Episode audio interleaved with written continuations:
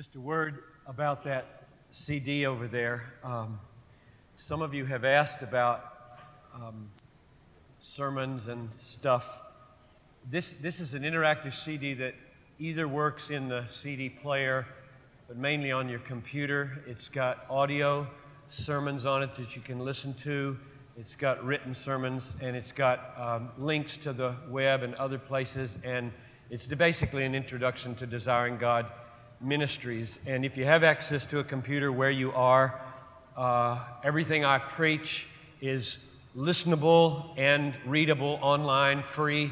So, anywhere in the world, if you want a dose of this, you can have it without any, any charge. So, you can find out about that ministry there by getting the CD.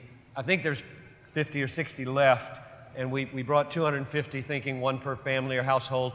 If you see any there later this afternoon, take them because we're not taking any home. We'll just leave them there. And I want to say thank you since this is my last time to Sam and the group that invited me. This has been a real treat for me and Noel, and we thank you for being such good listeners and such absorbent people. It makes my life a lot easier and more happy when people are drawing it out of you rather than pushing it away from themselves. So thank you for being a great help to me. Now, this last banner doesn't have the word endurance at the top, but it has the word until at the top, which means there's some time lapse here between what we're about and when it happens. And the question is, how do you make it through that time lapse? If, if the price is sacrifice and the price is high, and the life is long and the ministry is long, how do you endure? So the focus is on endurance until the great goal of his renown among the nations comes. And so, as I was pondering how to approach this, I think where I want to approach it is at the, at the foundational level. I haven't, I haven't given too many foundations this week, assuming a lot here, but some foundations are just so precious they should not be assumed and should be spoken. The foundation I'm going to start with and then move on is justification by faith alone on the basis of Christ alone. The reason for starting there is that I'm not here to try to enable you to live at a level of constant and uninterrupted soaring to glory. Simply because I don't think it has been ordained by God that Christians be enabled in this fallen age to live like that. There are some groups that think you can, they tend to be more perfectionistic than others.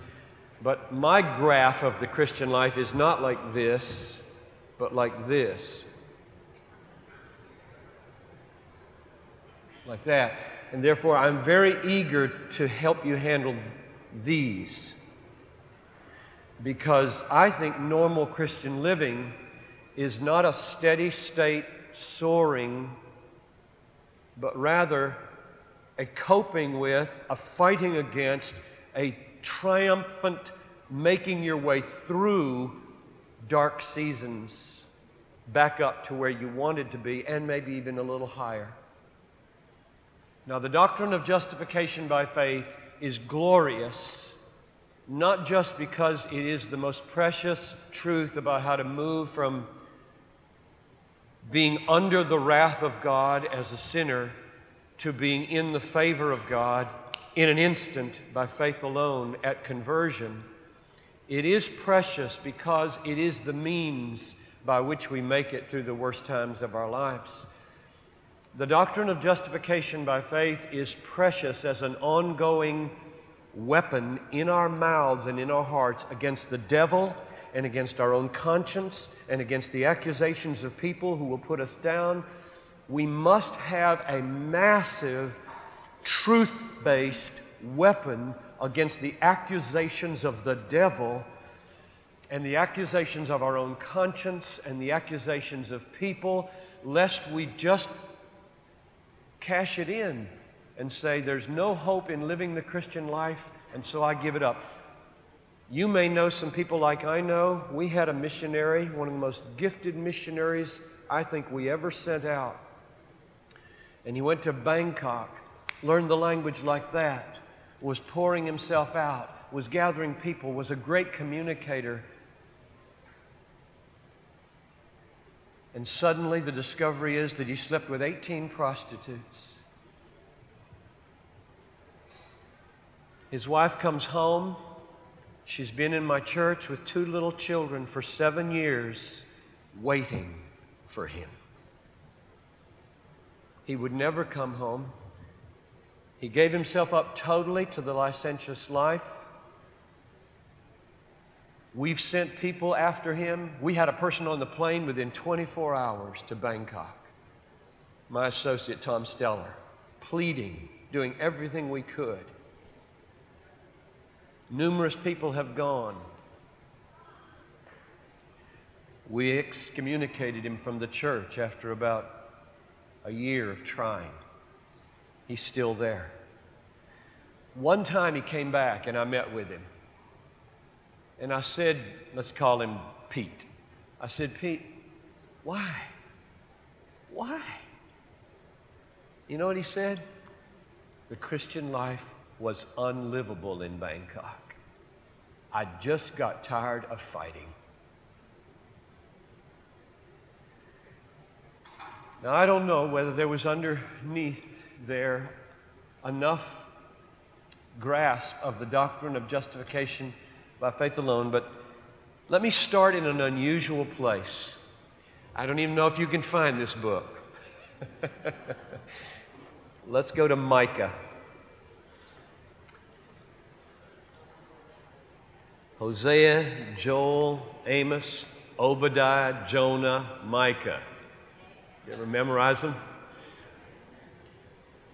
Nahum, Habakkuk, Zephaniah, Zechariah, Haggai, Malachi. There are 12 minor prophets. This is number six. Let's see if I can find it. In fact, I was so scared I couldn't, I put a marker in here. Micah. This is an unusual place to start for the doctrine of justification by faith, but you will see why. I preached a sermon on this about 17 years ago, one of the favorite sermons I ever preached. I don't know whether anybody else liked it, but I loved it. I called it Gutsy Guilt. Gutsy Guilt. Now, see if, if you get that as I read verses 7 to 9 of chapter 7. It's easy to remember because it's 7 7. So, if you ever get in a terrible time of darkness, remember 7 7. And what was that book? Oh, yeah, it was Micah. It was the sixth minor prophet. As for me, chapter 7, verse 7.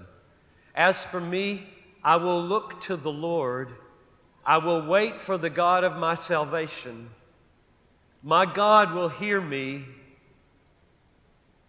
Rejoice not over me, O my enemy. So, you know, there's a situation Something terrible has happened here. There's been a stumbling, there's been a sin by the believer.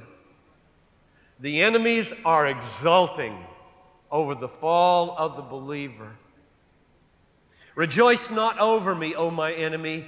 When I fall, I will rise. When I sit in darkness, the Lord will be a light to me.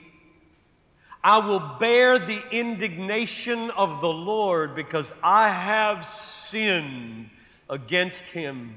Now, just stop there and get this picture. This is amazing. This is gutsy guilt.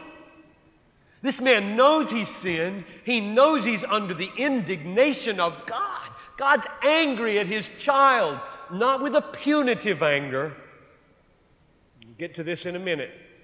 But he's angry. God gets angry at us. But it's a fatherly anger that results in discipline, and it can be very severe. Read Hebrews 12 1 to 14. And see whether or not God ever spanks his children with blood. Rejoice not over me, over my enemy. Yes, I've fallen. I'm going to rise. That's gutsy guilt. I sit in darkness. Sure, I'm in darkness right now. The Lord has ordained for there to be a dark season in my life. I sinned against Him. I insulted Him. I didn't trust Him. I walked against Him. And I'm going to bear this indignation. I will bear it. I'm not going to leave my Father because He's disciplining me. He loves me. He will bring me. Oh, I skipped a phrase. Because I have sinned against Him, until, I'm going to sit here in darkness until he pleads my cause and executes judgment for me. For me. Imagine.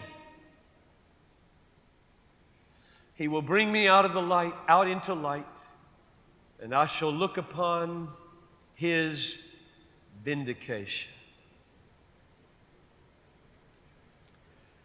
So there's a paradigm for how to handle failure. A paradigm for how to take the doctrine of justification by faith. My judge, who has me in darkness under his indignation, will execute judgment for me. I am not going to give you an overly simplistic way to relate to an almighty, holy, just God as though it's all roses, it's all sweets, it's all smiles, it's all tenderness, it's all warm. It isn't all warm, it isn't all tender, it isn't all smiles. There are dark frowns on the face of God towards his disobedient and wayfaring children. Not because he's going to damn them but because He's going to assign them a season of darkness so that they learn to wait upon the Lord, and then He will execute justice for them. He will wipe their enemies off the scene and exalt them to His right hand. It happened over and over again to Israel. Do you remember how He sent His, his Assyrians and His Babylonians against His people? For judgment. And then when the enemy got uppity and proud, he smashed Nebuchadnezzar, smashed Sennacherib. Sure, you're my rod against my people in discipline. You get uppity and begin to exalt yourself as a rod in my hand, I will break you in pieces.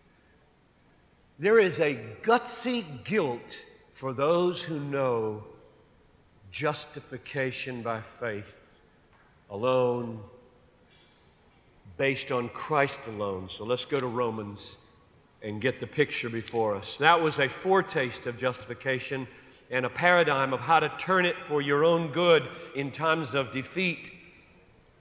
But now we need to see the glorious New Testament foundation of it. Let's go to Romans 3 and get the whole thing under our feet here before we talk about using it to endure.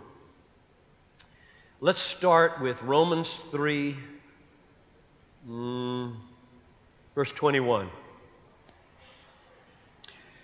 Now, now, this glorious breaking in of the kingdom in the eschatological now of Christ's coming. Now, the righteousness of God has been manifested apart from the law. What, what is that? What has been manifested apart from law? What is that? And he explains. Although the law and the prophets bear witness to it, here it is, verse 22 the righteousness of God through faith in Jesus Christ for all who believe. Now, there's the statement in a nutshell. God's righteousness, Martin Luther was scared to death of the righteousness of God because all he conceived of is the righteousness of God crashing down on sinners like him and us. because the law made such demands upon us. We could never live up to them perfectly, and therefore, an all holy God could only smash us in his justice. And then this sentence and the one in chapter 1, verse 17 landed on Luther, and he said, The gates open to paradise. And I saw in a moment that the righteousness of God was a gift provided by Jesus Christ to be received by faith alone, and it isn't my own righteousness, it's the righteousness of God. That's the beginning and the dawning of the discovery that broke the Reformation on the world. Verse 23 For all have sinned and fall short of the glory of God. Yes, we all have sinned, and here's 24, putting it in the word justified, and are justified by grace as a gift through the redemption that is in Christ Jesus, whom God put forward as a propitiation. Now, most of your versions don't have that. I'm glad this one does, because that's a very important word. And to translate it, atoning sacrifice or expiation is loses something. Propitiation means wrath was coming at you. It was on you like an unbearable weight.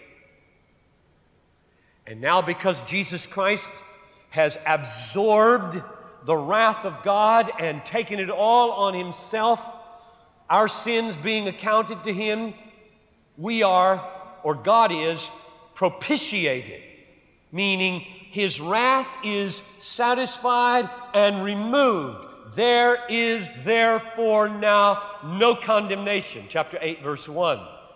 Not because we, don't, we have a kind of a namby-pamby God who has no lightning and no power and no justice and no fierce wrath.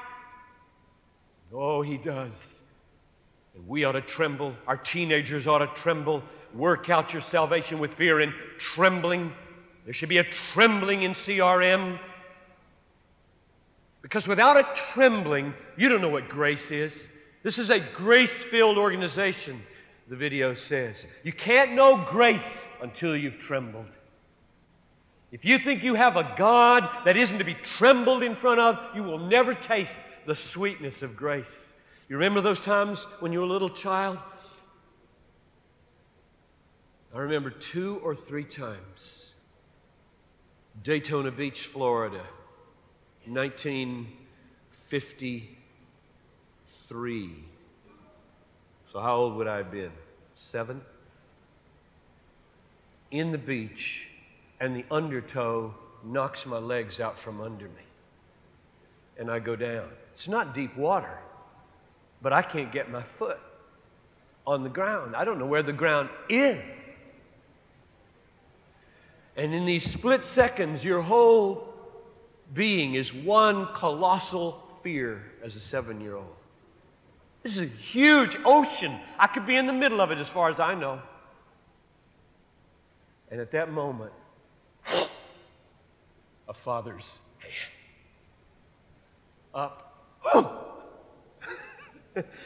now, if it hadn't been for the undertow, if it hadn't been for the fear, my daddy's neck would not have felt nearly as good. I'd hugged his neck a hundred times. That hug was grace. That hug, I experienced it. And if you've never tasted the undertow of sin and the wrath of God justly sweeping you into everlasting hell, how can you taste grace for what it is? Jesus absorbed it, and God's wrath was propitiated by the blood of Jesus this was to show, I'm in verse 25, this was to show God's righteousness. Because in his divine forbearance, he had passed over former sins. Now get this, you gotta have this. This is the this is the most important paragraph in the Bible, in my judgment, and this is close to the most important sentences 24, 25, 26. If you want the heart of the Bible, the heart of Christianity, this is it. This is what you exist to proclaim everywhere. The cross is the center, the wrath of God being poured out on Jesus, Him absorbing it all, turning it away. And what's the point of it? To demonstrate God's righteousness. So that brings us back to our passion for God's God centeredness. The cross is all about the vindication of the righteousness of God, not just about the salvation of sinners. And until we feel that, we'll start to think we're sort of deserving of the cross. While we're in the image of God, while we're chips off the old block, while we are worth saving, why else would He give His own Son? We must be like diamonds in the rough. That's the way people start to talk about the cross until they feel the force of to demonstrate the righteousness of God, he put his son to death. Because he had passed over former sins, and he's still passing over sins. That's why we're alive in this room and not cinders. You, you remember one example of the sin he passed over? David. He sleeps with Bathsheba. He tries to get her pregnant with her husband. I mean, it look that way. And then, and then he kills him. And Nathan shows up, the prophet, incredibly bold prophet. He tells this little story about the man who had one lamb and a rich man who had lots of sheep. And to have a banquet, he stole the lamb from the poor man, put him to death, fed his guests. And David gets so angry, said, Where's that man? We'll put him to death who stole the one lamb. And, and Nathan says, You're the man. You're the man why did you despise the word of God? And David, being a truly indwelt saint, was broken. And the next word out of Nathan's mouth is, The Lord has taken away your sin. I tell you, if I were Uriah's father, I'd say, Don't you dare talk to him like that. He deserves some punishment. This is not just. You can't just say to an adulterer and a murderer, I take away your sin. Go and sin no more. You can't talk like that. Any judge on the bench of Hennepin County who says to a rapist and a murderer, Are you sorry? I'm sorry. Okay, good enough. See you later. Don't do it again. Any judge that does that in Hennepin County is off the bench because the Bible says it's an abomination to justify the wicked. Proverbs 17 17. And Romans 4 5 says, God justifies the wicked. God's an abomination. Do you see what had to be dealt with in the coming of Christ? God, look, God looks abominable in his own standards. That's what's got to be dealt with. Your forgiveness is the biggest problem for God in the universe. Hardly any Americans think that way. Americans think they deserve forgiveness. And when God does anything but forgive, they get mad at God and call him to account. You know what Paul's main problem was? How can God be just and forgive me? Ever wrestled with that? Ever lost any sleep over the fact that you're forgiven? Paul did, which is why this paragraph is in the Bible. He put his son forward to demonstrate that he doesn't sweep sin under the rug. He hates sin. He vindicates his holiness. He kills his son to show that he doesn't take sin lightly. That's not an overstatement, by the way. Not if you read Isaiah 53. It was the will of the Lord to bruise him. I remember one time a friend of mine was in a jail talking to prisoners, and it was Good Friday, and he gave them a little quiz. Okay, let's see if you guys know any uh, Bible. Who, who killed Jesus? And they thought they thought they knew Bible. Said, one of them said, soldiers killed Jesus. I said, no, no. Pilate killed Jesus. No, no. It was the crowds of Jews.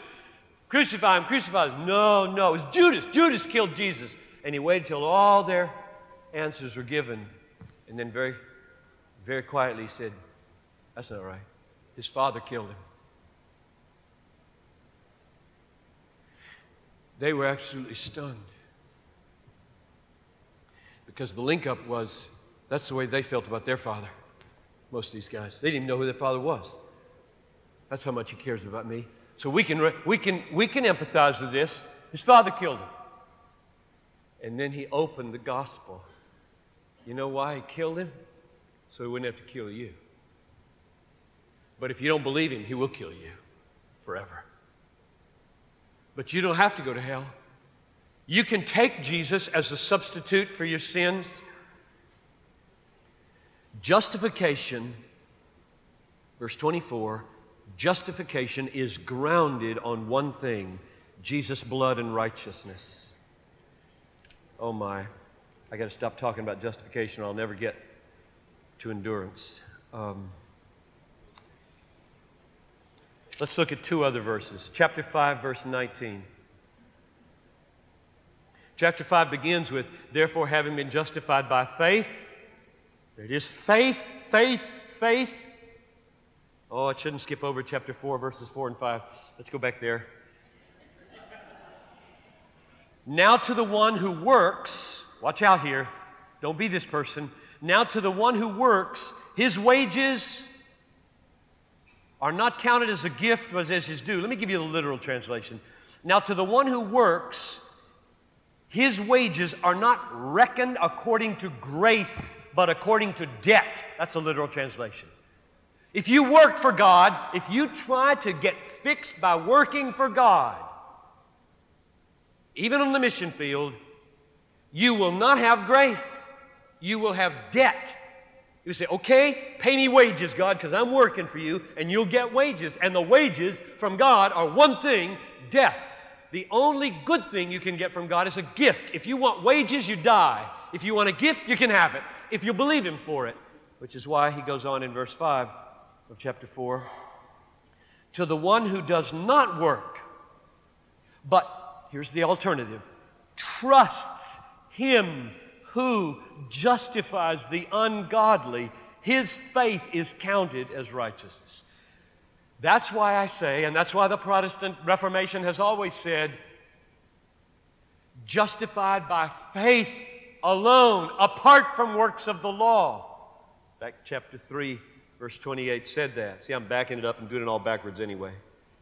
Chapter 3, verse 28 we hold that one is justified by faith apart from works of the law. You cannot improve your standing with God by works of the law because Christ is your standing with God. When you trust Jesus, you're united to Jesus, and Jesus' righteousness becomes your righteousness, and your sin becomes his sin. Two verses to show that 519. Romans 5:19 As by one man's disobedience the many were made sinners so by one man's obedience the many will be made righteous. One man's obedience constitutes your righteousness. Jesus.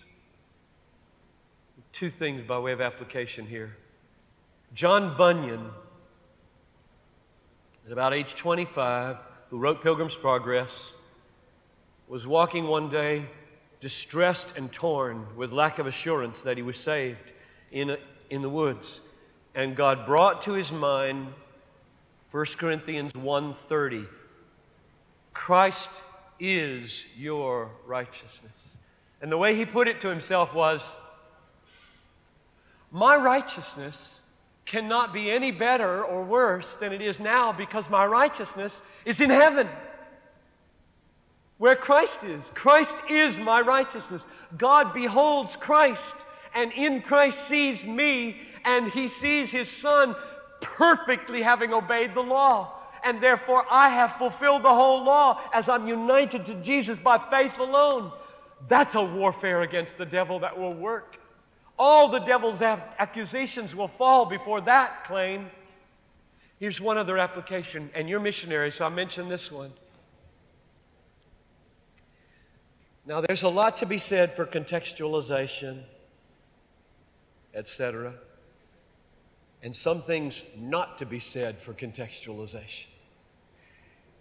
When I preached through Romans 5 several years ago, it hit me like a ton of bricks that Adam is the father of every person in every people group in every culture in the world. And the main problem to be solved for every person everywhere in the world as the child of Adam is the sin of Adam. That's chapter 5. Let's just go back to 519.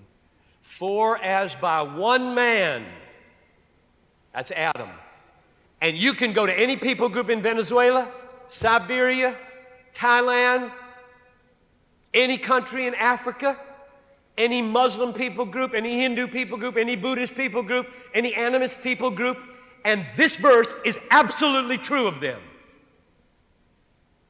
Namely, they are the children of Adam, and according to verse 19, as by one man's disobedience, the many were made sinners.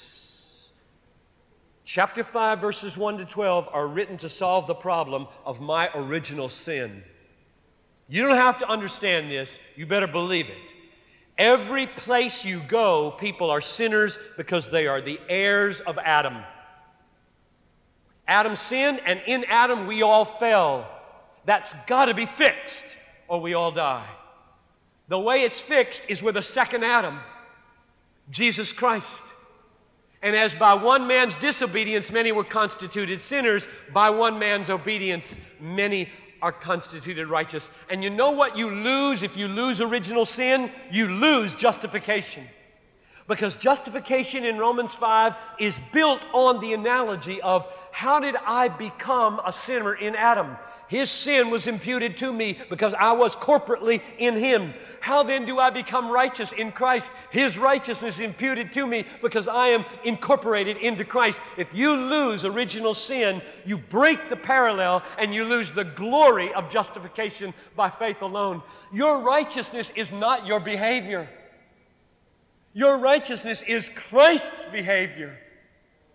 And it was perfect righteousness. And when you get into one of those dark seasons, say, I have fallen, and there is a cloud over my life, and God, in His fatherly indignation, because He has removed all wrath from me that is punitive, is now punishing. No, let us use the word disciplining. Me, when I fall, I will rise the one who has the darkness over me will execute justice for me because I am in Christ and He is my righteousness. I don't know any other way to get out of the dark than that. This is a precious, precious doctrine. Well, I could talk forever on justification. Let me, let me go, this, go here. If it's true that justification is by faith alone, apart from works of the law. How do you live this out? How do you endure till that happens? How do you serve in such a way as to make God look great and not you? How do you live by the faith that you were justified by? Or put it like this how do you get sanctified? That's the other biblical word that is the process of becoming like Jesus. By faith. Because I don't want to start working for God. But now, right here, there's a lot of misunderstanding. So maybe I can spend the rest of my time trying to help you see what it is to live by the same faith that you were justified by. Let's put it like this I warn you, CRM not to serve God. Why do I say it that way? Why do I put it in that offensive, provocative, controversial, unbiblical, or is it, way? Acts 17 25. God is not served by human hands as though he needed anything For from him and through him and to him are all things. He gives all men life and breath and everything. God is not served by human hands as though he needed anything. Acts 17 25. Or take another verse. The incarnation. Jesus said in, was it Mark 10 45, the Son of Man came not to be served. Stop right there. The Son of Man came not to be served. Therefore, I feel warranted by the Bible to say, CRM, don't serve Jesus. He said he didn't come to be served. Acts 17 25 says, God is not served by human hands as though he needed anything. He came not to be served, but to serve and give his life a ransom for many. I call what I'm against that so many Christians have fallen into, I call it the debtor's ethic. Or if you're a baby boomer, you could call it the Tonto ethic. Raise your hand if you've ever heard of the Lone Ranger.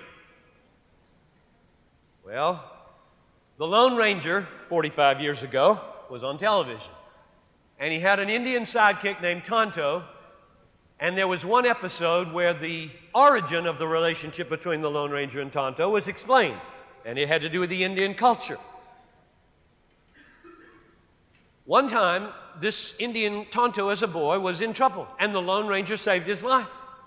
In that culture, if somebody saves your life, you bond yourself to them and serve them the rest of your life and get them out of all kinds of escapes. So every issue, every show on television for who knows how many years was all about the Lone Ranger with his silver bullet and his white horse doing justice and getting himself into a pickle.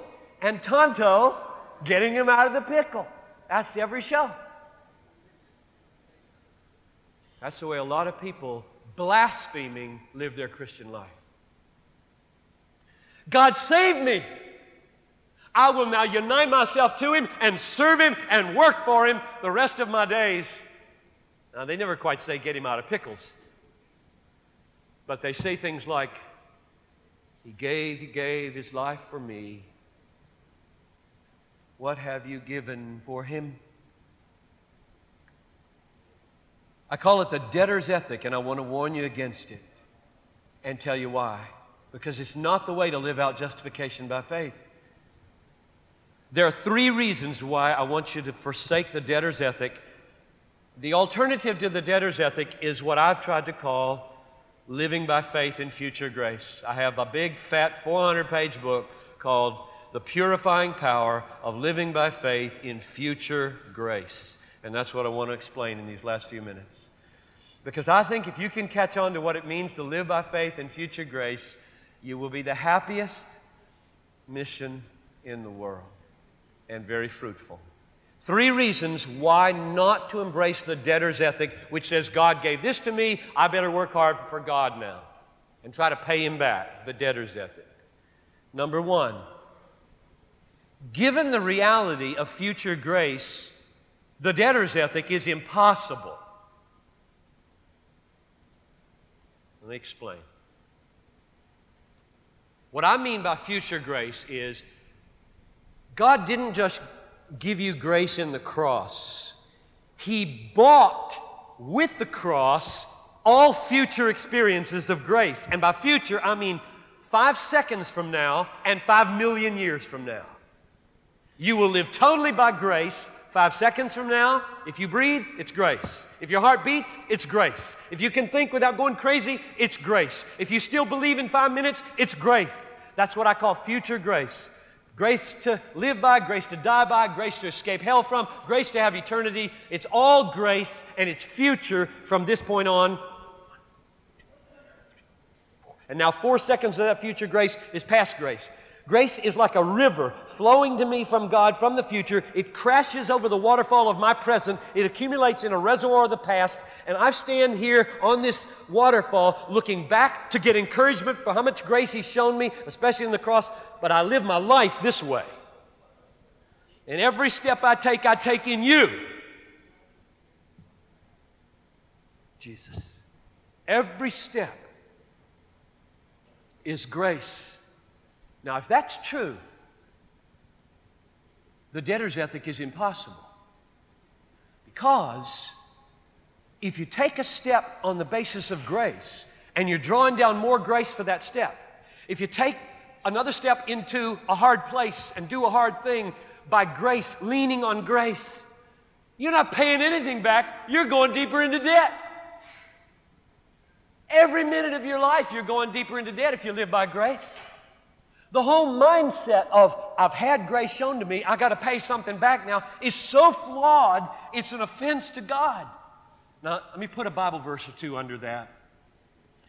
Um, let's say 1 Corinthians 15.10. 1 Corinthians 15.10 says, By the grace of God I am what I am, and his grace toward me was not in vain, but I worked harder than any of them. Ooh, ooh, ooh, starts to sound like uh, the debtor's ethic. I worked harder than any of them because he showed me grace. And then he adds, Nevertheless, it is not I, but the grace of God which is with me. It means every step I take, I take in grace, which means I go deeper into debt, which is where I want to be for the rest of eternity.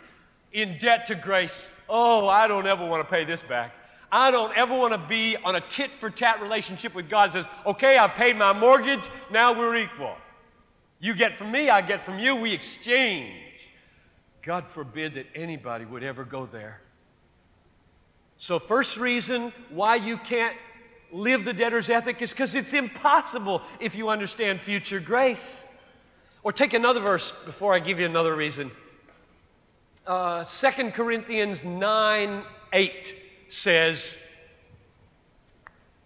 God is able to supply all grace to you so that you may have a sufficiency in all things at all times for every good deed. Now let's shorten that down. God is able to make all grace abound to you for every good deed which means every deed you do relying upon grace by faith in future grace, you're a deeper debtor. He gives you more and more and more. My bottom line is God gets renown in the lives of His people by being the giver, not the getter. The giver gets the glory. Keep yourself in the position of a getter, not a giver. Let God always be the fountain, you be the drinker. Let God always be the bread, you be the eater. Let God always be strong, you be weak. Reason number two if it were possible to play the debtor's ethic, grace would no longer be grace. If you could pay him back, it'd be a financial transaction. It wouldn't be grace, it would be debt. And the third reason is because it minimizes future grace, which is what I've been trying to say. Now, there's an objection that people have raised at this point in my church when I've tried to, to stress this be a getter so that God gets the glory and you get the help. And the objection came from Psalm 116, verse 12 where it says, What shall I render to the Lord for all of his benefits to me? And they said, See, Piper, the psalmist thinks that way. He thinks in terms of render back, render back. So what are you going to make of that? What shall I render to the Lord? That's Psalm 116, 12. What shall I render to the Lord for all of his benefits to me? And as with most objections, I always answer the same way. I say, read the rest of the verse or read the next verse. What's the answer to that question? Does anybody know the answer to that question? What shall I render to the Lord for all of his benefits to me? You know what the answer is? I will lift up the cup of salvation and call upon the name of the Lord. He wants, he got something for you. He will not be pleased. He will not be pleased. He wants empty cups. I will lift up the cup of salvation and call, call, call upon the name of the Lord. Fill my cup, Lord. Prayer is the key. Prayer is the key. Psalm 50.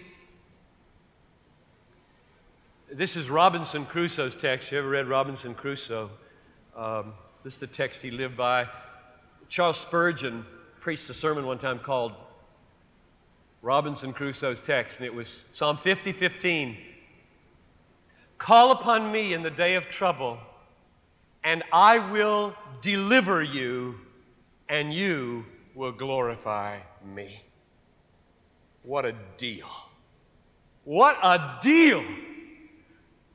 We call, He comes and delivers, He gets the glory, we get the help. That's my whole theology. God gets glory by being a giver. I give him glory by being a thankful, happy, satisfied receiver that doesn't turn to idols. Oh, how eager God is to work for you, CRM. How eager he is to work for you. Let me close with a few verses to underline that. Psalm 64 4. From of old, no one has heard or perceived by the ear, no one has seen a God besides you who work for those who wait for Him.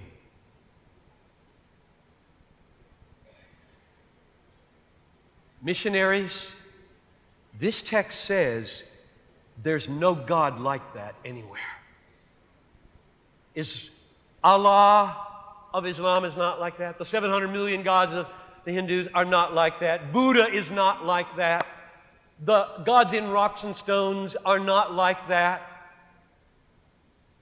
Even the God of Israel, minus Jesus, is not like that. Let's read it again so you hear that. From of old, no one has heard or perceived with the ear, no eye has seen a God besides you like this. What? What is unique about our God? Who works for those who wait for Him. That's Isaiah 64 4. He gives a picture of it in Isaiah 60, uh, 46 1 to 4, where he says, Bel, the Babylonian god, bows down. Nebo bows down. They are carried on carts so now picture this. The gods of the nations have to be worked for. We work for our God, and we show how great He is by working for them. And so they put them on carts, and they pull the carts to get their God where they want Him to be. And you know what Isaiah puts as a contrast to that?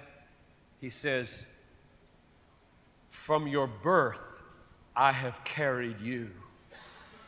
I will carry and will save. I will carry and redeem. To your gray hairs, I am He, and there is no other. I carry and I save. You don't work for God, He works for you. Our job is to discover how to live by faith in future grace. So I'm going to close with a very, very practical acronym.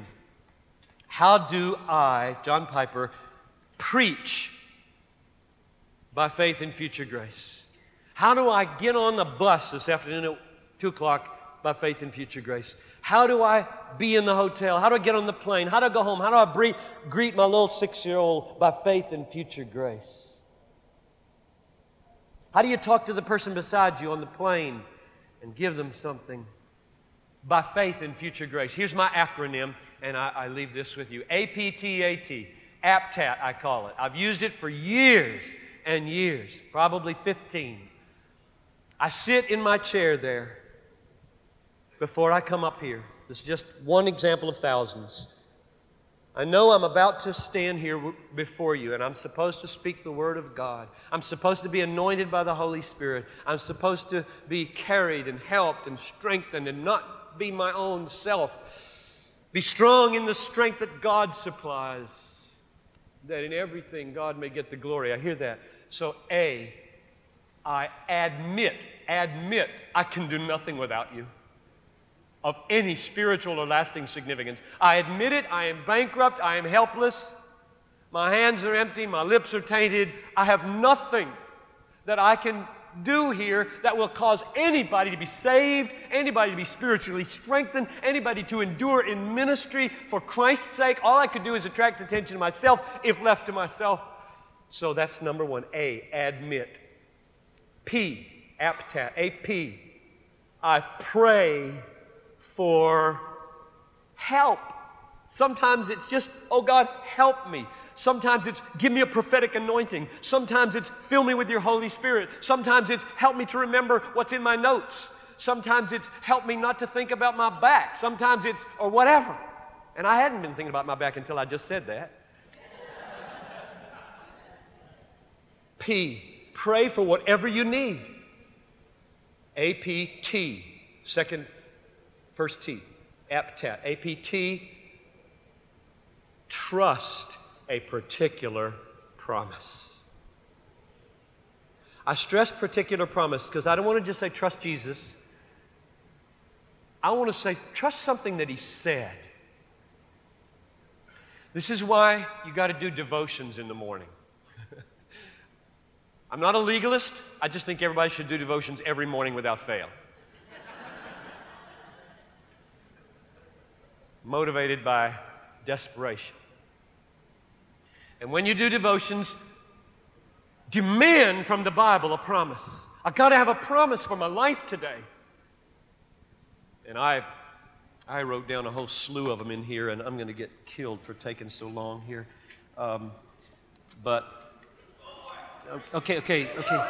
I know, I know. I told there was going to be an uprising. Um,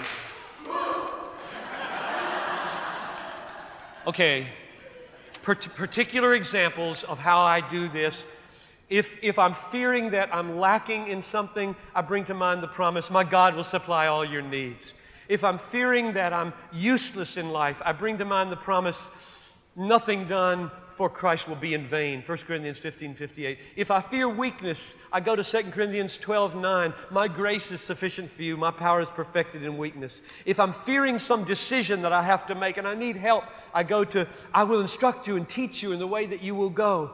If I'm fearing opponents, I go to Romans 8:31. If God is for us, who can be against us? If I'm fearing affliction, I go to Psalm 34:19. Many are the afflictions of the righteous, and the Lord brings them out of them all. If I'm fearing getting old and wondering if my mind will keep working, wondering if I'll be able to remember what to say, I'm wondering if I'll get arthritis and won't be able to move and travel, and if I'm fearing those kinds of things, then I go back to my good friend in Isaiah 46 4. Even to your old age I am he, and to gray hairs I will carry you.